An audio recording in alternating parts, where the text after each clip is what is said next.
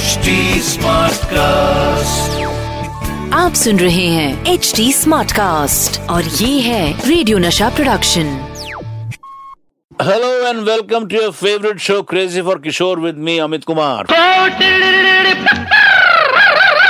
ये है crazy for किशोर मेरे प्यारो आज बाबा के कुछ गीतों के बारे में बात करेंगे। हर गीत की मेकिंग के पीछे कोई ना कोई कहानी किस्सा ज़रूर होता है। आज उन्हीं स्टोरीज को एक्सप्लोर करेंगे। सबसे पहले बात करेंगे फ़िल्म भूत बंगला के गीत जागो सोने वालों सुनो मेरी कहानी। तो ये सारी बातें आज के धमाल एपिसोड में। फ्रेंड्स महमूद साहब ने ईयर 1965 में एक फ़िल्म बनाई थी, जिसका नाम था भूत बंगला। इस फ़िल्म में तनुजा नाजिर हुसैन के अलावा महमूद साहब ने भी काम किया था। एक छोटे से रोल में आर डी बर्मन यानी पंचम दा भी इस फ़िल्म में एक्टिंग किए थे।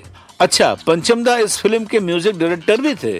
इस फ़िल्म में एक सीरियस गाना था, जागो सोने वालों। जब पंचम दा ने इस गीत का एक डेमो बनाया तो उन्हें इस गीत के लिए बाबा की आवाज़ सुटेबल लगी। पंचम दा ने फ़िल्म के डायरेक्टर महमूद को बुलाकर कहा, देखो भाई, वैसे तो ये फ़िल्म है, एक कॉमेडी फ़िल्म है, लेकिन इसमें जो ये मैं सीरियस गाना बना रहा हूँ, जागो सोने वालों, उसके लिए मुझे किशोर दा की हेल्प लगेगी. महमूद बोले, ठीक है भाई, जैसा तुम बोलो. पंचम दा बाबा से मिले और बाबा को अपना डेमो सुनाया। बाबा गीत सुनकर खुश तो हुए, लेकिन उन्होंने गीत की तारीफ़ नहीं की। पंचम दा वैसे तो एस डी बमन दादा की रिहर्सल में बाबा से मिलते थे। लेकिन ये पहली बार था जब एज अ म्यूज़िक डायरेक्टर उन्होंने बाबा को अप्रोच किया था। पहले बार में जब तारीफ़ नहीं मिली तो पंचमदा भी थोड़े मायूस हो गए। बाद में बाबा ने पंचमदा को फ़ोन किया और बोले, देखो भाई, अगर तुम बुरा ना मानो माइंड न करो तो इस गीत के अंतरा हम दोनों मिलकर बनाते हैं। पंचमदा ने जब ये बात सुनी तो उनके मन में बाबा के लिए रिस्पेक्ट कई गुना बढ़ गया। आखिर कौन सा बड़ा सिंगर खुद बैठकर गीतों के कंपोजिशन में हेल्प करवाता था? मेरे प्यारे प्यारे लिसनर्स अब आपको बताता हूँ उस गीत का किस्सा जिससे गाने में मेरे बाबा यानी आपके किशोरदा को बड़ी मेहनत करनी पड़ी थी। ये गीत था फ़िल्म अन्नादा था। गुजर जाए दिन। ये गाना बड़ा ही डिफ़िकल्ट था। क्योंकि इस गाने में स्केल प्रोग्रेशन को आधार मानकर कंपोजिशन किया गया था। सिंपल शब्दों में कहें तो गीत में काफ़ी तेज़ी थी। अब ऐसा इसलिए भी था क्योंकि ये गीत फिल्माया जाना था ऐसी सिचुएशन पर जिसमें अनिल धवन पूरे गीत में साइकिल चला रहे हैं और साइकिल भी बड़ी स्पीड में चला रहे हैं। उसी स्पीड को ध्यान में रखकर सिंगर को उतनी तेज़ी के साथ ये गीत गाना था। फ़िल्म के म्यूज़िक डायरेक्टर सलील दा की भी जिद थी कि ये गीत वो मेरे बाबा से ही गवाना चाहते थे। अब बाबा सलील दा की खातिर ये गीत गाने को तैयार तो हो गए, लेकिन जब रिहर्सल शुरू हुई तो बाबा को इस गीत को गाने में बड़ी परेशानी हुई। रिहर्सल के बाद बाबा घर आ गए। अगले दिन सुबह उन्होंने सलीलदा को फ़ोन लगाया और बोले सलीलदा आप अपने गाने डिफ़िकल्ट क्यों बनाते हो? आपके गाने के कारण मुझे रात को सपना आया। सलीलदा बोले, क्या बात कर रहे हो? सपने में क्या आया?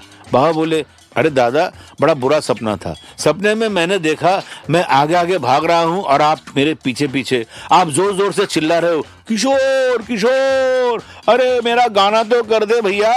सलीलदा बोल रहे नहीं गाऊँगा नहीं गाऊँगा क्यों क्यों क्योंकि तुम बहुत डिफ़िकल्ट बनाते हो सलीलदा बाबा की बात सुनकर मुस्कुरा दिए फाइनली बाबा ने ये गीत गाया और ऐसा गाया कि कोई और इससे बाबा से बेहतर गा ही नहीं सकता दोस्तों मेरे अंकल अनूप कुमार ने बाबा की लाइफ में यॉडलिंग इंट्रोड्यूस की यॉडलिंग के बारे में बाबा हमेशा कहा करते थे कि ये गला तोड़ बिज़नेस है इसको संभाल के तोड़ना चाहिए भले ही बाबा ने यॉडलिंग वेस्ट के सिंगर्स से इंस्पिरेशन लेकर सीखी हो, पर बाबा ने इसको अपना एक पर्सनल टच भी दिया, और वो हर गाने के हिसाब से योडलिंग करते थे।